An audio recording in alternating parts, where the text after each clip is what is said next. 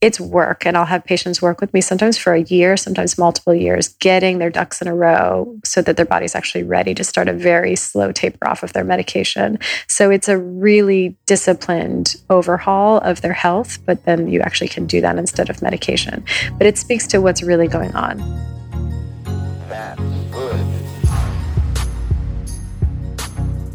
Welcome to the HGW podcast. We're your hosts, Zoe Sakoutis and Erica Huss founders of Blueprint Cleanse, the iconic juice brand that sparked a multi billion dollar category. We bootstrapped, scaled, and sold, and now we're moving on. We put down the juicer and picked up the mic to start a conversation. We'll bring you behind the scenes information on leading brands and emerging ideas in this rapidly evolving world of wellness. Every Wednesday, we chat with experts or entrepreneurs who help us cut through the noise and bring you information you can actually use. No shaming, no guilt, just the cold pressed truth about real ways you can feel better mentally, physically, and emotionally. And bonus, we even share our often humiliating personal experiences, all in the name of your wellness journey. Clinical studies have shown that writing five star reviews improves mood and circulation. So if you like what you hear, give us some love and share with a friend. Often irreverent and occasionally intuitive, consider us your navigators on the bumpy highway to well.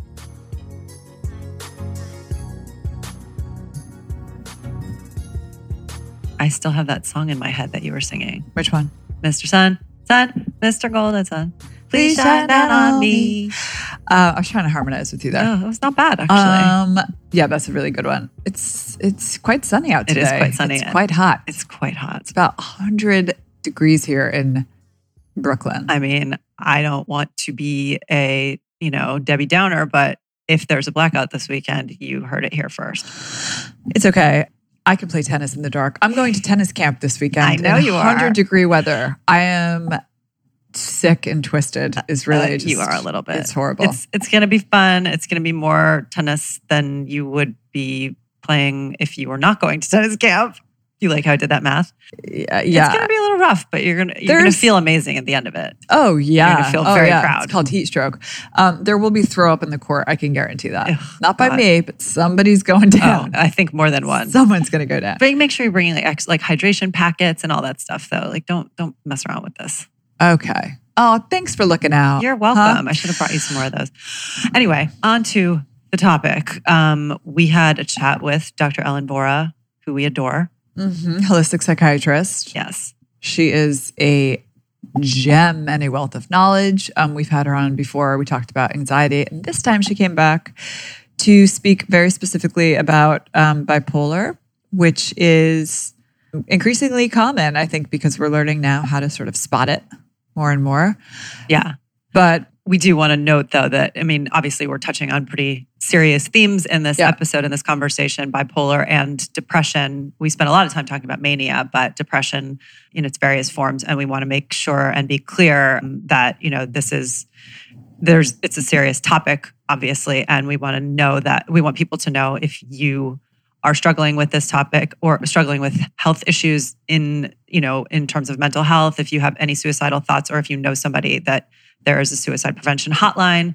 We're going to list it in the show notes. Um, the number is 800 273 8255. And it's definitely something that we are really trying to bring this topic into the conversation so that people do feel comfortable reaching out for help.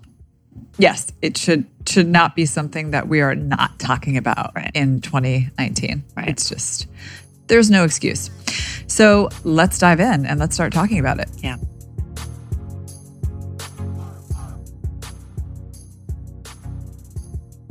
We are here to this time around to talk about bipolar disorder. Do we still say disorder?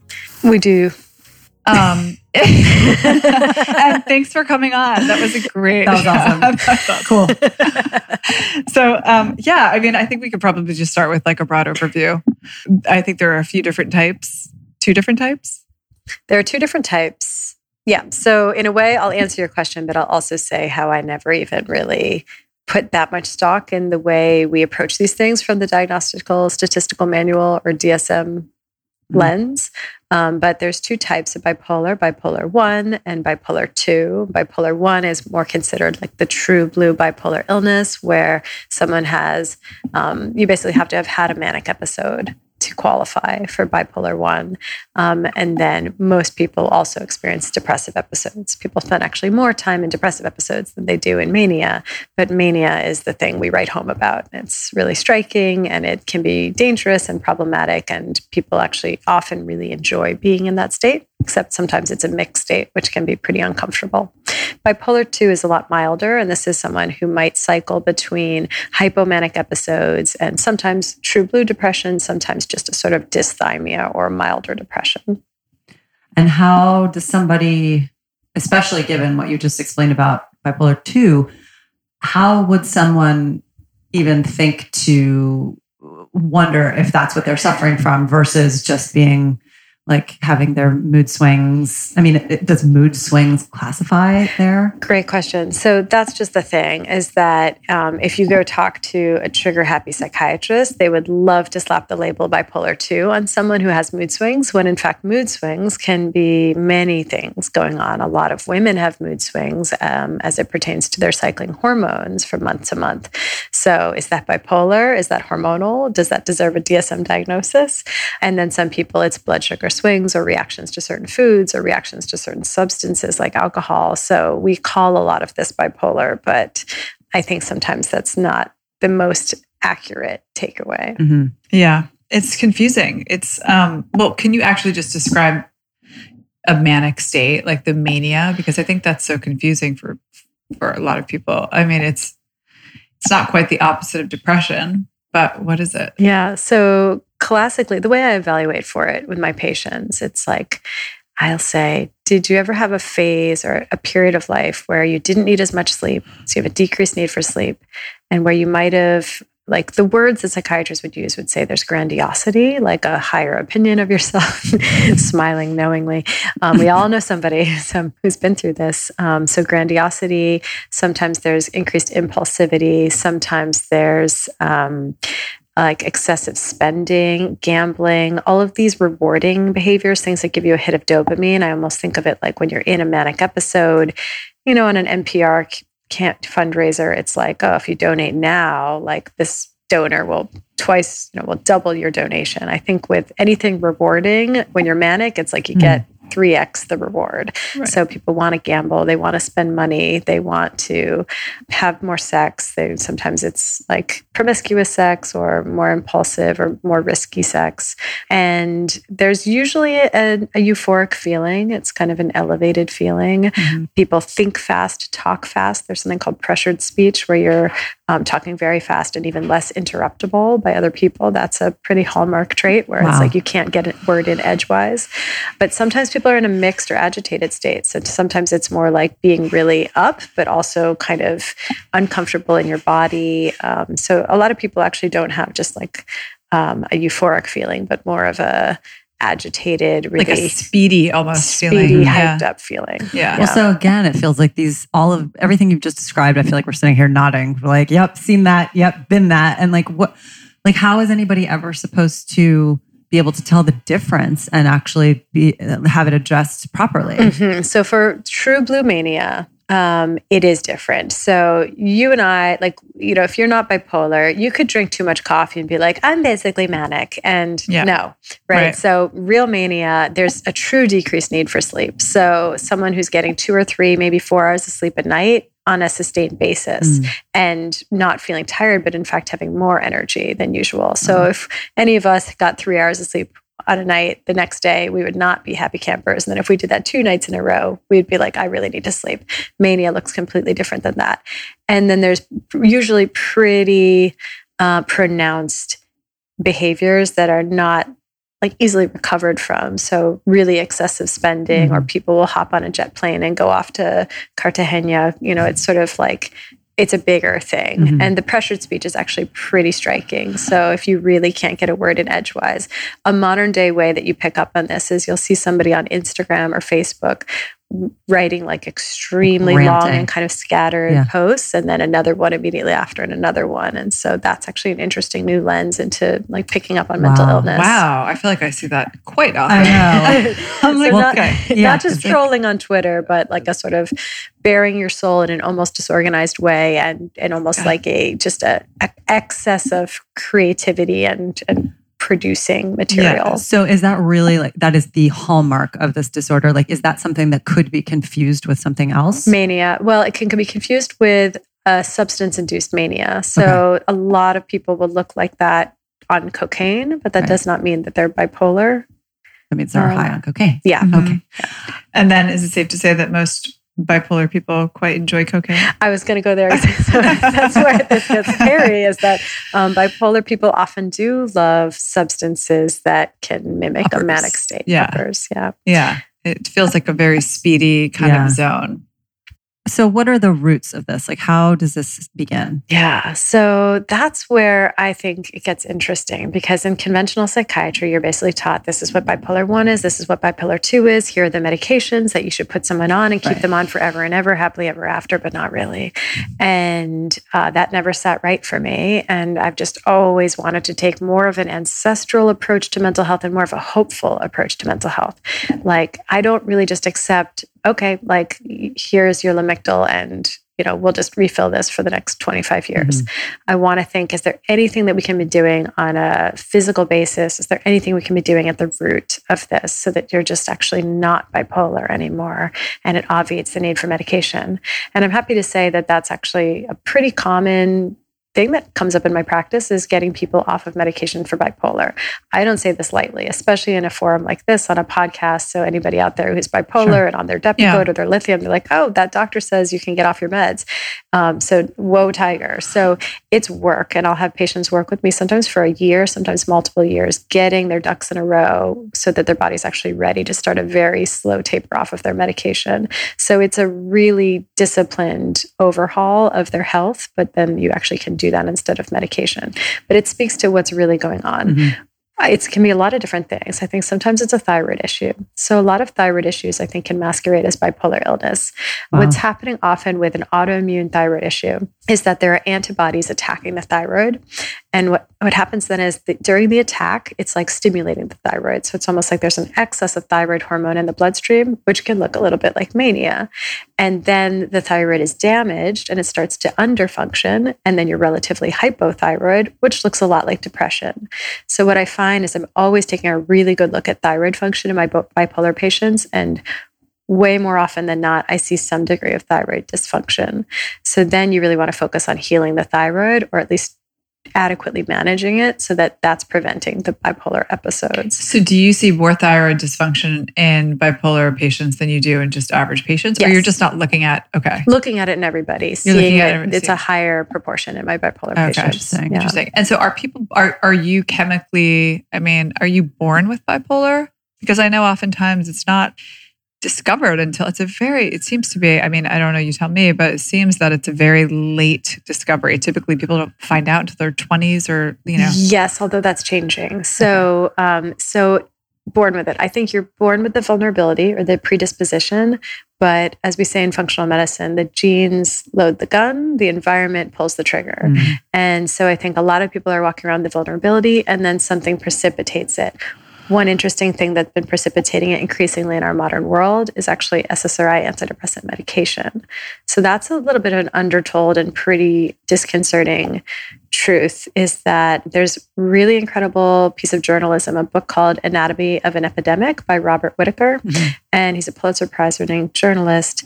He basically looked at the fact that we now have so much more mental health treatment and everyone's medicated, and you'd think we're better off. But what you actually see is more disability due to mental illness, more chronicity of our mental illnesses, and you see higher rates of bipolar. And one thing that's a little ugly truth within mental health is that we know that SSRI antidepressants can precipitate a manic episode and they basically have converted someone to bipolar disorder. It's considered an iatrogenic bipolar disorder, which is a really fancy word for oops, the doctor caused this. So, in treating depression, you can actually trigger bipolar. Exactly. Jesus. Yeah. And oftentimes, bipolar is I think misdiagnosed. I mean, uh, as just you're just depressed, and then they go on antidepressants, and then that has a whole new. Yeah. Yeah, I see stories that I'm not psyched about in both directions. You'll Yeah. see someone who, if there had been a better, more comprehensive psychiatric evaluation, any psychiatrist worth their weight in salt would have recognized like there was a bipolar diathesis happening here and they shouldn't have just slapped on an SSRI. I've also even seen a couple cases where someone had a family history of bipolar. And so they were put on mood stabilizers initially instead of antidepressants. And I'm not really even thrilled about that situation either, because there's this presumption of bipolar illness where there actually it doesn't exist. Right. And so in those cases, I think, you know, you want to look under the hood and think, how can we get this person feeling better, maybe even without medication? Is it so okay, it's present or your vulnerability to it is present when you're born, but is it something that is I mean, is it genetic? Like do you pass it from one generation to the next? And if so, are there steps that you can take to like prophylactically address it? Yeah, so that genetic vulnerability is absolutely heritable. So if you have it, you know, your kids may have it, um, and so on and so forth. But there's so much, we can all feel so empowered to take care of our genes, mm-hmm. basically. So it's a call to action that you want to live a, with a little bit more discipline around diet and lifestyle. which is applicable to everything, right? I mean, you're going to turn on any weird gene that you don't want if you're not, you know, That's exactly the right. Yeah. Although people tend to be motivated by the one that particularly applies to Sure. them. Yeah, but it's sort of like it all ends up funneling into the same answer. It's like, ah, so you should sleep well and eat real food. Right. It's like, oh, because you have this gene, which makes you vulnerable for bipolar. This person has this gene, making them vulnerable for dementia. It really doesn't matter. We should all just be doing the right things. But people are motivated by seeing it on paper. They're Like, motivated by Totally. fear. I yeah, mean, exactly. I mean, listen, 23andMe and all that good stuff is is sort of on fire for a reason. Mhm. fear mongering Yeah. and in addition to being helpful.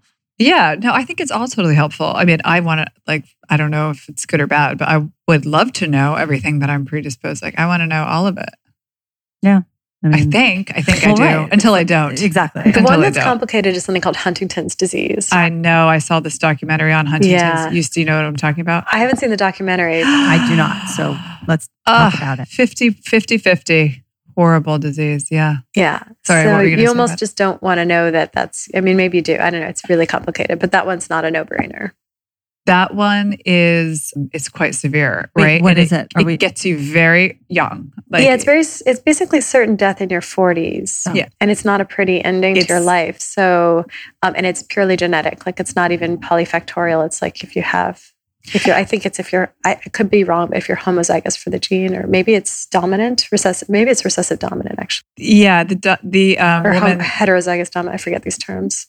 I mean, you obviously know better than I do, but the the documentary was uh, basically about this woman who was finding out, and the chances. I think it, it was like based on her parents. I think she had a fifty percent chance. It was Right, literally fifty. Right. I remember now. So it's if you have just one copy of the gene, it's dominant. And She had one. yeah, And so she ended up, and it was horrible. I mean, it was like, you know, everyone, all of her friends were educated enough about what that meant for her future, her very near future. I think she was like late 20s, maybe early 30s.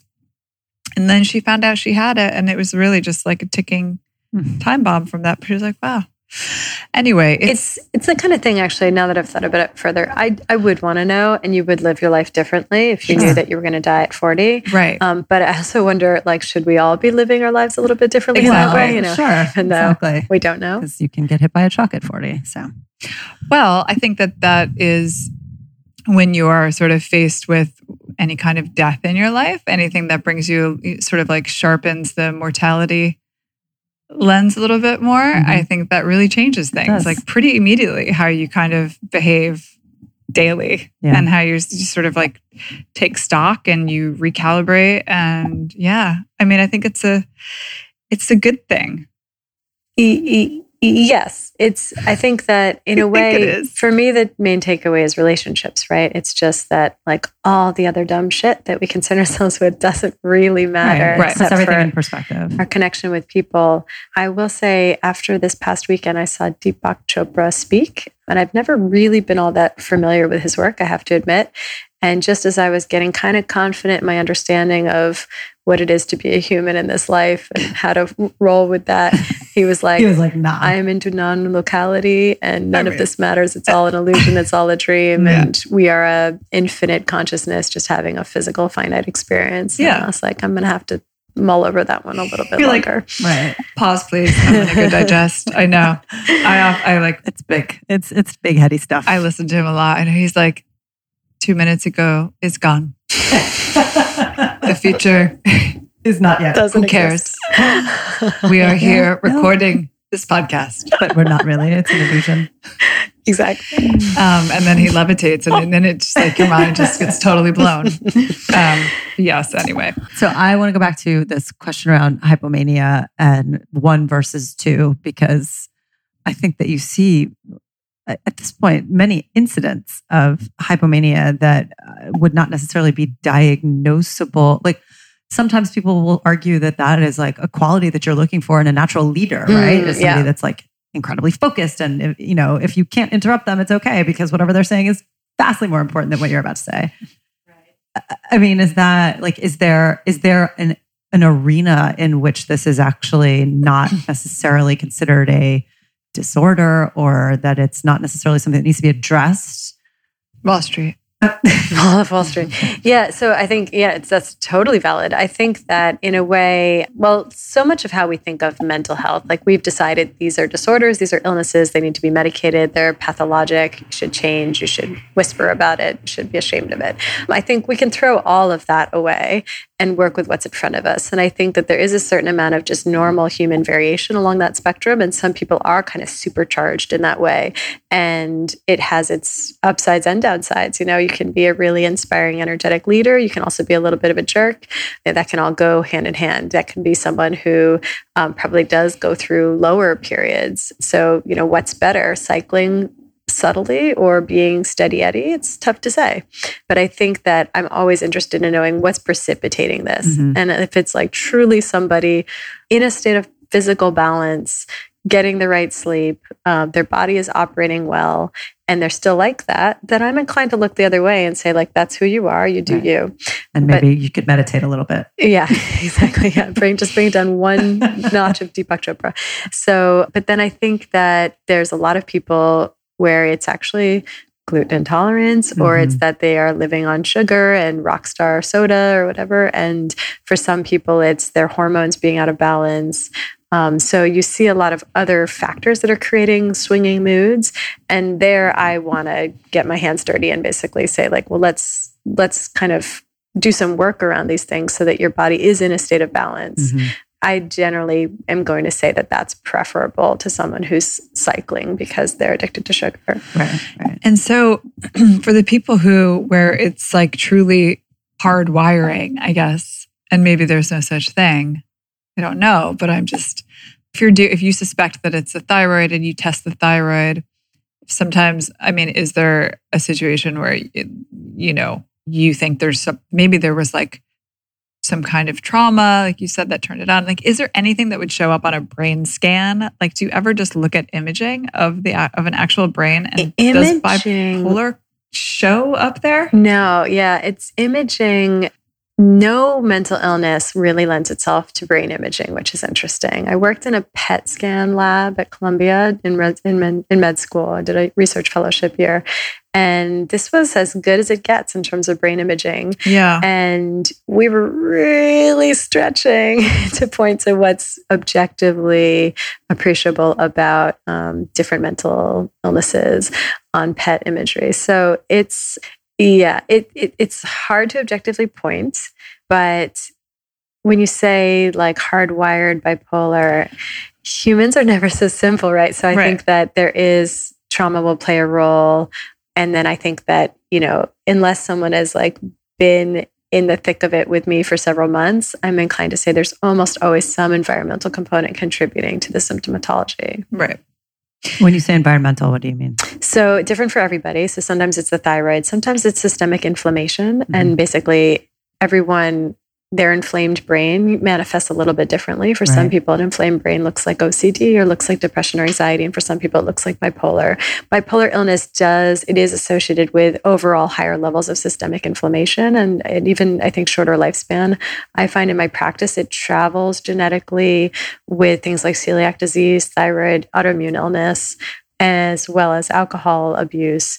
So you'll see like families where, you know, there's like the bipolar cousin, the schizophrenic uncle, um, everybody's an alcoholic. Right. And um. So and everyone has undiagnosed celiac, and so um, and and your aunt has thyroid. It's sort of like that's a family type that I see over and over in my practice. Other people are in totally different families where everyone has cancer and nobody has any of those issues. Right. That's so Um, so it travels together in that way. So I usually want to look at all of those different things diet, gut health, systemic inflammation, and then in women, hormones can play a massive role. Mhm. And so, what about? Can we talk a little bit about sort of typical medications Mhm. for bipolar Yeah. and the long-term health consequences of those? Yeah, yeah. You know, in certain ways, I'm not even the best psychiatrist to speak to it because I basically don't prescribe them Right. anymore. Right. to be my question is Right. like, how are you addressing this? Because we, what we know of you, you kind of look at medication as a last resort. But I mean, to Zoe's point, like it is, it seems like it's so common that that's just the leap that people make. So what is your, what's your approach and how do the meds play into it? Yeah, well, so the meds, I mean, in my earlier days in practice, I was putting, I was basically putting people on Lamictal. That was like my comfort zone. But I had some patients I inherited who are on lithium. It's sort of more effective. It's our only psychiatric med that actually decreases suicidal behavior. Although now you could make a case for ketamine being a, a sort of a psychiatric medication that also decreases suicidality, not necessarily for bipolar, just overall. Right. Some people are on Depakote. Sometimes people are on things like Seroquel or Abilify. But overall, at this point, I'll never really start anybody on a mood stabilizer. I'll sometimes continue people on their mood stabilizer. But if someone's really just looking for straight up psychopharmacology, it's a little bit like, thank you, next, because I'm here mm-hmm. to do something a little bit different, which is mm-hmm. help people who either want to manage this holistically and never go on medication in the first place, or people that want to do the hard work of getting off of it. So, my approach with bipolar, I take a lot of pages out of the seizure disorder playbook, and I think those two illnesses, bipolar and seizure, they're sort of second cousins. There's a lot of similarities between the two. A lot of our mood stabilizers are also anti epileptics, Mm. like Depakote, for example. And then you'll see almost, I think of like a the episodes of these two things as having a similarity. Like a manic episode is in certain ways this change in brainwave patterns. It's like it's like the brain is almost in this like mental seizure and you go into it, you come out of it. It's sort of discrete, Mhm. sort of like a seizure. And so with seizure disorder, there's a little bit more of a precedent for thinking about how do we use diet and lifestyle to manage this. So we know that blood sugar matters for seizures and lowering so there's this concept called the seizure threshold and basically things can lower the seizure threshold which means it makes it more likely you'll have a seizure. So i think of it as almost like there's a bipolar threshold. Hmm. And so i want my bipolar patients to keep rock steady blood sugar. I've even had one bipolar patient who was on a bunch of medications. He started seeing me. We got him off of a, a lot of his meds. He stopped drinking. And the thing that really made the biggest difference for him was actually a spoonful of coconut oil and or MCT oil about every 3 hours throughout the day when he's awake Just for blood sugar stabilization. just for blood sugar stabilization Wow. and then there's a healthy fat component in terms of how that stabilizes your neurons and so he basically is now off meds higher functioning than he's ever been in his life That is amazing. And he was a true See, blue People think coconut oil is bullshit. right yeah i don't think anybody really thinks that it's more just that the big food industry thought it was threatening and so they paid a couple of harvard right, scientists no. to say Yeah, it's got saturated fat Yeah, it's right. bad you should go back to having canola oil um, so That's Yeah. fascinating. So blood sugar is big magnesium is big that's a mineral we're basically all deficient in because our soil is depleted so our food is so we are Yep. and you know someone who has preeclampsia they're going to get you an iv of magnesium um, Oh, to is that what prevent a happens? seizure yeah so my bipolar patients i'd like to have their magnesium levels up in a nice comfortable range What type of magnesium? i usually put people on magnesium glycinate oh, okay. yeah Um, That's what I take. Well, no, Right I know we, we all know, or not we all know, but we a lot of us now know that that's great for sleep. But that's why I'm wondering because we know that there are different forms. I take glycinate too. Yeah. and I'm like a plus to both of you. I'm yeah. like the evangelist for magnesium glycinate. So I feel Yeah. like it's just total game changer. Magnesium glycinate for sleep great. specifically, though, so that I didn't know that it was necessarily here to Sleep, bipolar, anxiety, migraines, headaches, menstrual cramps, muscle tension, cardiovascular health, digestion, chronic constipation, and longevity. Yeah. So it's worth taking. Yeah. You should do voiceovers. You just said You that really really, clearly and quickly. Ask your doctor. I know. I can uh, do the rap from like TLC Waterfalls too. Oh, I love Should we do that? Oh my god, we're totally doing that as an outtake. I saw a rainbow yesterday. Okay, so that i- okay, so basically you're saying blood sugar stabilization, and then what other methods? Yeah, healthy fats are a big part of how I approach bipolar holistically. So I want people to take ample healthy fats, things like ghee from grass fed cows, coconut oil, MCT oil. I basically, uh, sometimes I'll have them supplement with something called phosphatidylcholine. I basically just want to really protect the myelin and the, their neuronal cell membranes. There's this other approach, which is called interpersonal and social rhythms therapy for bipolar, which is one conventional approach to bipolar to bipolar I actually agree with. And it's basically recognizing that circadian rhythm is mission critical in bipolar. Hmm. And yeah. so Zoe made a face that said, She "Yeah, girl." Sure did. Said, yeah, I know. And I'm about to tell somebody. She's like, I recorded this podcast entirely so I could be like, I told you Told you so. so. so circadian rhythm is really important and um, it's no fun and like none of us like this but No. bipolars in particular where you want to be able to like go to cartagena tonight on a flight out of jfk spontaneously but what you actually have to do is be like a 75 year old wholesome midwesterner who's like well it's 9.30 i should I- turn in Not as sexy. I, it's just not. Yeah. But, you know, So you want to eat on a regular schedule, you want to recreate on a regular schedule, you want to exercise on a regular schedule, and you want to go to bed regular schedule and at an early time. So you're basically like going to bed about three hours after sunset and waking up with the sun. Wah, wah. Bipolar Right, like- or like a kitten. We don't need to say like a 75 year old. or like a kitten. like a Yeah. kitten. oh, that's cute, Um, Erica. Oh, you're just a little kid. Um, so it's a tough sell, especially for anybody who is like really still attached to their life as a out of balance bipolar, because then what you're actually doing is basically having like booze for dinner and staying up until 2 a.m. And it's sort of like there's we romanticize that people get um they're attached to that Yeah. there's like enjoyment in those like night owl late Mhm. night shenanigans in those moments it's sort of like what everyone these days is like this epic you know and Yeah. it's like that's that's when the magic happens but you kind of have to say goodbye to that phase of life in order to stay in balance which Right. is tough Mm. Yeah nobody wants to do it.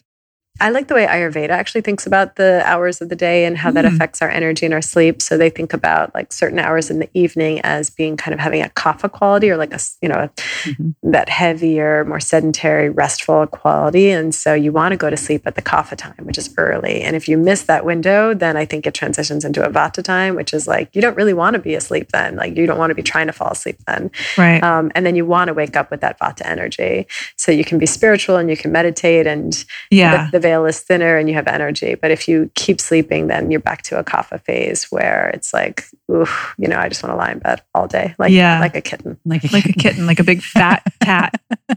we just did an episode on Ayurveda actually. Which, Yeah. So now I actually know what now you're we talking know about. the kapha and the vata time of day. Can we talk about psychedelics? Of course. Wow. Okay. Let's talk about that oh, thin veil. Let's turn the corner. Did I turn too fast? it's good. Yeah. It was my manic. It was my manic impulse. But we should be very clear. This is not a treatment for bipolar. No, is- well, that was my question though. is- Yeah. Is, can it be a treatment for so just to back up a little bit, we talked a little bit before we started recording, but also just in general. I mean, I think you read and hear and you know, Michael Pollan is everywhere and there there are studies coming out all the time that psychedelics are just proving so effective for certain types of disorders and you know whether it's PTSD or trauma or so backing up or or starting from there i mean what is your where does that fit with bipolar or does it not Yeah, I'm so glad you brought it up. It's my favorite topic right now, and it does not fit in the discussion of holistic approaches to bipolar. Okay. So basically, this is where I, I love that we're having a public conversation about psychedelics these days, but I do think we need to like sober ourselves a little bit and say, here's who it can be potentially beneficial for, and who here's who it's not totally safe for. So I think people with bipolar illness, schizophrenia, other psychotic issues, or really a first or maybe even a secondary relative with these issues,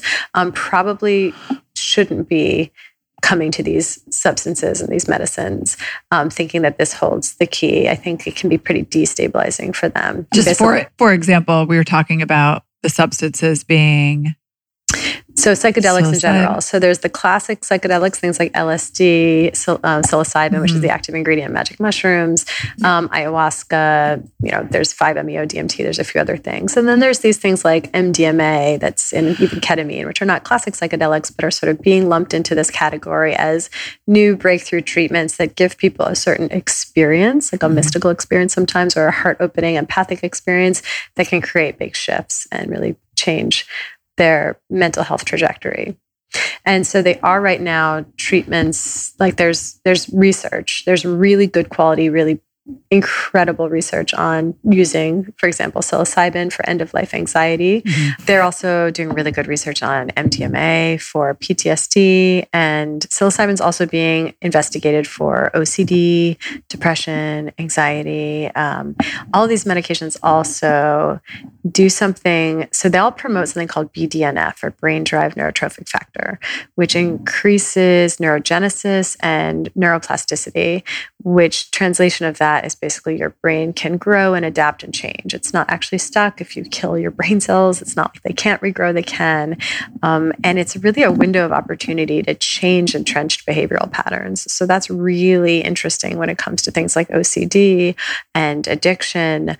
Um, so these are really good medicines for any kind of stuck or rigid brain pattern. Mm. Bipolar is interestingly sort of on the other end of the spectrum. So, any of these brain patterns where it's like there's already too much chaos in the system, um, you don't necessarily want to introduce a psychedelic, which is going to introduce more chaos. Mm, um, but for something like a really ruminative depression, it can be fantastic for that situation. All right, good to know. So, what if you're depressive bipolar? Ooh, touche. So the bipolar part trumps it. Okay. Really? Yeah. Okay. Because what you don't want to do with bipolar is actually like destabilize the system, even if they're in a depressive episode. Right.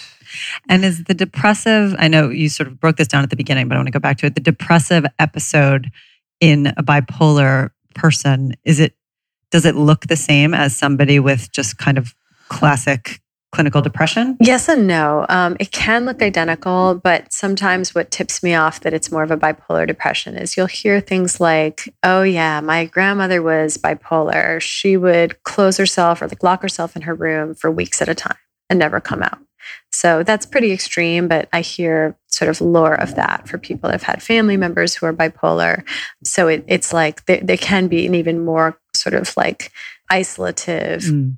Kind of like really low level of activity depression state. Mm-hmm. And sometimes I think maybe it's, you know, a way to tell the difference is just what you respond to in terms of medication, right? So if you're bipolar and you're not responding to whatever antidepressants, then. Well, yeah, bipolar depression is sort of notoriously tricky to treat. A lot of the mood stabilizers don't do a great job lifting the depression, they more just stabilize some people do like a mood stabilizer and an antidepressant. For me, I'm always still just interested in like I want to lift someone up to the zero baseline and then keep them there. Right. And so I don't want to precipitate a manic episode and I don't want to keep them low. I just want sort of using diet and lifestyle to lift. Mm-hmm. Um, things like yoga, exercise, meditation, and really good sleep habits can do that. And then just getting rid of all of the triggers that can make bipolar cycling more likely. One thing we didn't talk about before is gluten as a trigger for bipolar episodes, oh, right, which is a really right. common one.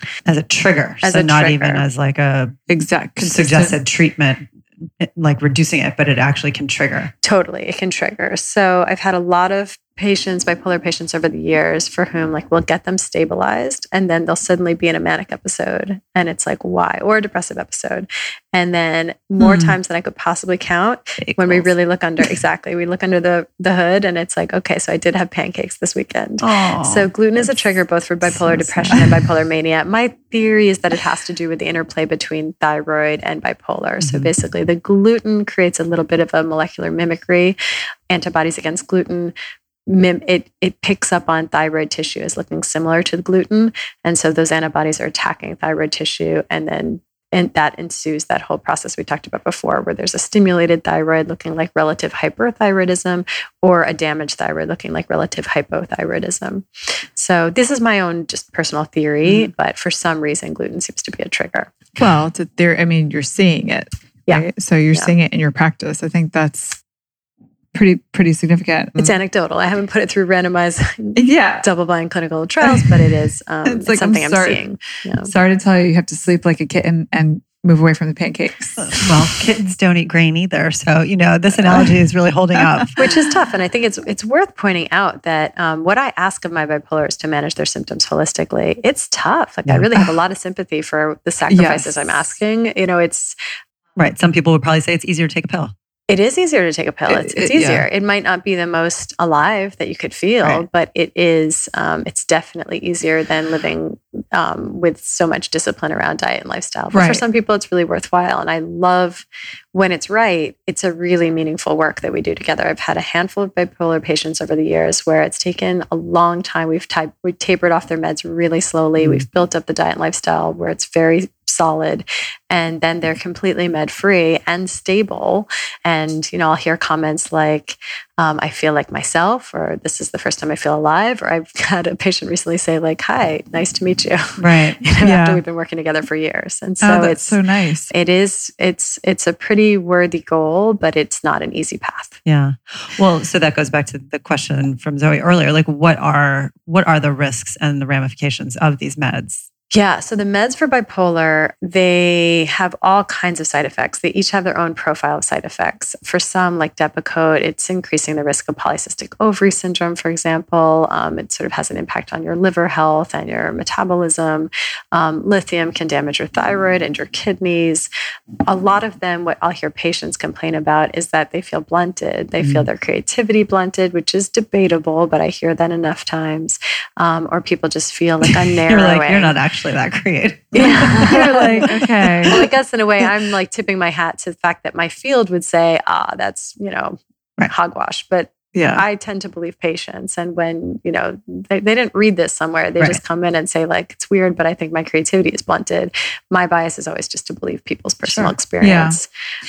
So lithium is interesting because it's obvious, it's a very common and you stay on it. It's it's the longest, I don't know, what I'm talking about. But basically, you have to stay on it for a really long time. Yeah, well, all these medications, there's not really an off ramping process. There's, there isn't. It's this forever. Is a lifelong drug, yeah. and there's, uh, you know, it's not good for you, right? You just said one of the things is thyroid potentially could damage your thyroid. So if that's so connected to like bipolar, then how do you navigate that when you're trying to get someone off of lithium specifically? Well, yeah, conventionally, nobody appreciates this connection between thyroid and bipolar. So mm. we're like, give this treatment that actually will damage someone's thyroid yeah. further, but it also does like stabilize in other ways. I think yeah. with lithium, it's interesting. I like to put some of my patients on lithium orotate supplement, which is kind of the equivalent of microdosing with lithium. Mm. It's like rather than you know, 300 milligrams multiple times a day, it's uh, five milligrams at night. And so that's because lithium itself is not such a terrible mineral. It, it's actually, when you look at parts of the world where there's a higher lithium content,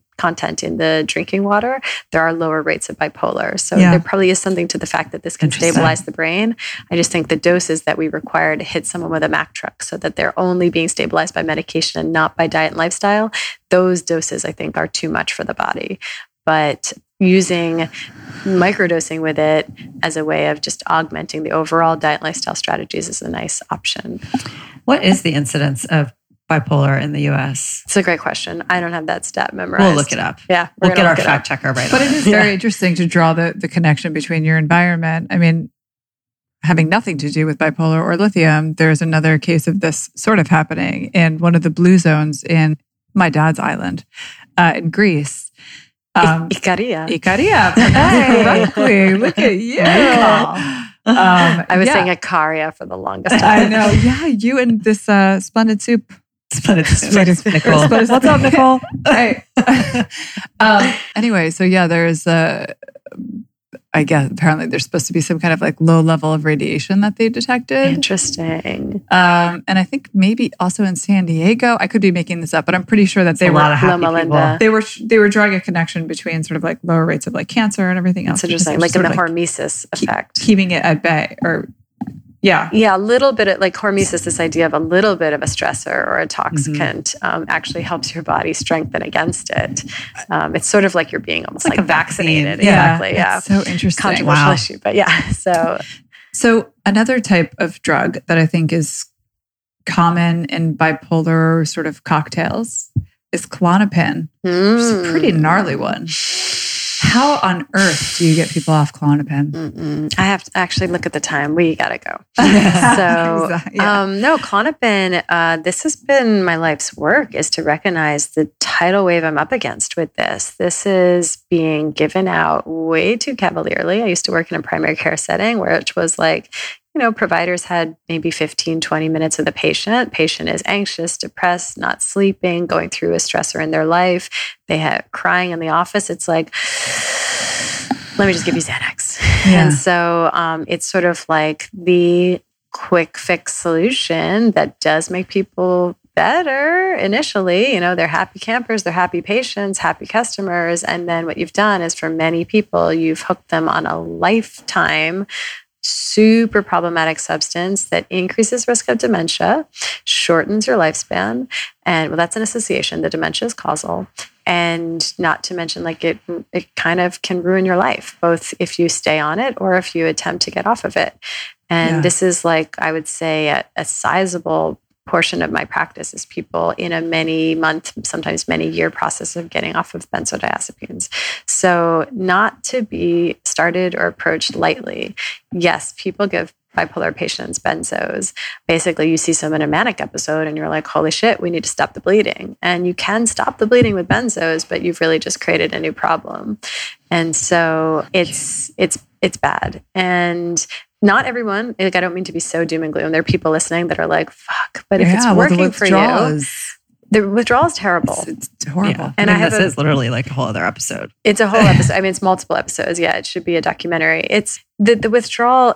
One like pet feeling I just have about withdrawal in general is that we don't appreciate when we're in withdrawal. Like we forget to attribute things to the withdrawal. We forget to point to that. So benzo withdrawal, um, it looks an awful lot like what you tried to treat in the first place with the benzo, but usually exacerbated. So long term use of benzos, the subacute withdrawal, the acute withdrawal, it can look like anxiety and panic and insomnia and agitation and long term, I think these substances pe- make people depressed, and they can. Um, and they also, I think, really play a, a, a counter therapeutic role in bipolar. I think they create one more swing on a day to day basis because you're swinging between intoxication and withdrawal, which is not what you want to do in bipolar. You want to stabilize. Mm-hmm. Yeah, it's a. I'm, Okay. I'm no fun. I'm sorry. No, I know, Yeah. but I, I mean, I think it's it's it, it is part of the conversation, right? I think it really is sort of woven into this bipolar Sure. fiber. I think it seems, as far as I know, well, to and be it's very something common. that Yeah. seems, I mean, you know, it's kind of like a cultural, you know, just a meme about like mommy's little helper, Yeah, like a little exactly. Xanax. I mean, Why I is it mommy? it's because it's like, it's a Kidding. sticker. um, you know, like I've, I've Klonopin for when I fly because I get, and I don't take it all the time, but I like knowing I have it. And I take it like once every six months. But it's not something to be taken lightly. And it's not, I mean, it's all a little scary. The one use for it that I don't have too much of a problem with is the idea of like that it lives in your pill box, in your bag when you fly. Not that I want you to take it, but the knowing that you have it, that security blanket, I think that Right. sometimes I'll prescribe it and sort of say, like, here, don't take this. Yeah, Right. sometimes just flying Just hold it. next to Erica, knowing that I have it. being seated next to you on the plane makes me calm down. Because I'm actually fine when the plane's moving. It's when it stops and everyone starts to like get up and go for the door. I have total claustrophobia. That's the complete when- opposite. That's when I freak out.